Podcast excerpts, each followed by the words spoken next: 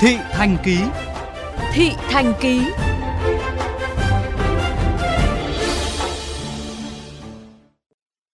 Thưa quý thính giả, hiện nay tại nhiều dự án giao thông trọng điểm đang ở giai đoạn nước rút. Tuy nhiên, vấn đề mặt bằng cũng như nền đất yếu bất thường vẫn luôn là rào cản lớn của các dự án, đặc biệt là cao tốc Bắc Nam phía Đông. Vậy làm sao gỡ các điểm nghẽn này cho các dự án giao thông trọng điểm? Ghi nhận của phóng viên Hoàng Hà. Theo chỉ đạo của Thủ tướng Chính phủ, dự án Nghi Sơn Diễn Châu sẽ phải hoàn thành và thông xe dịp mùng 2 tháng 9 tới. Hiện tại thời gian không còn nhiều nhưng khối lượng công việc còn tương đối lớn, đặc biệt là phần móng mặt đường.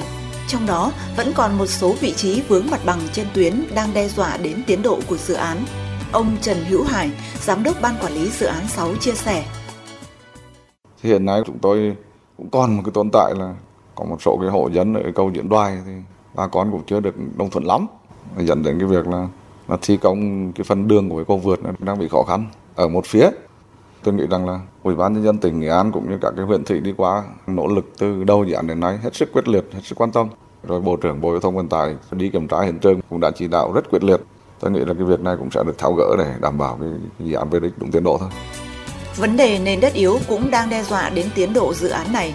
Hiện nay, Ban Quản lý Dự án 6 cùng các nhà thầu đang tập trung theo dõi một cách tỉ mỉ, đã dỡ tải được hơn 10 km, hiện còn 900 m sẽ hoàn thành dỡ tải vào cuối tháng này.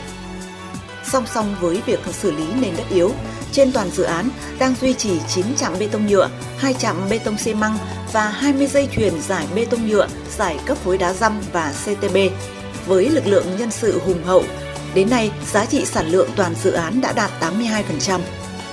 Tại dự án quốc lộ 45 Nghi Sơn cũng đang chậm tiến độ so với kế hoạch do nhiều yếu tố khách quan. Trong đó, vướng mắc về mặt bằng, mỏ vật liệu và nền đất yếu đang là những rào cản lớn khiến cho việc cán đích dịp mùng 2 tháng 9 tới gặp nhiều khó khăn.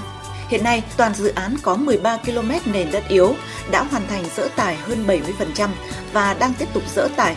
Tuy nhiên, hiện có hơn 1 km nền đất yếu có độ lún bất thường đang được theo dõi chặt chẽ. Ông Lê Thắng, giám đốc ban quản lý dự án 2 cho biết.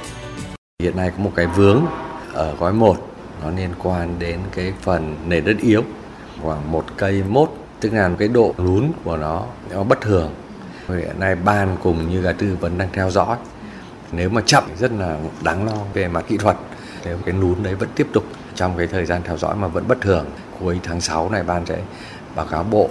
Còn tất cả những đoạn khác mà không bị thì yêu cầu là 30 tháng 8 là phải hoàn thành hết cũng theo ông Lê Thắng, những vị trí lún sụt bất thường, nghiêng hẳn sang một bên ảnh hưởng đến nền đắp và làm thay đổi kết cấu nền đường. Vì thế, đơn vị và các nhà thầu đã triệu tập cả các nhà khoa học để tính toán và đưa ra phương án tối ưu nhất để xử lý. Hiện tại, hướng xử lý vị trí lún sụt bất thường đã được thống nhất bằng phương pháp xi măng cọc đất. Ông Đỗ Ngọc Sâm, chỉ huy trưởng gói thầu XL01, nhà thầu Tổng công ty xây dựng Trường Sơn cho biết. Cái này khoan xuống 16 đến 18 mét tận dụng cái đất rồi của cái mũi khoan ấy quấn xi măng vào quân bình một mét rồi dài nó khoảng phải rưỡi xi cái này là khi mà xử lý xong rồi thì mình triển khai được tất cả các hạng mục khác yeah. không phải đợi chờ nữa.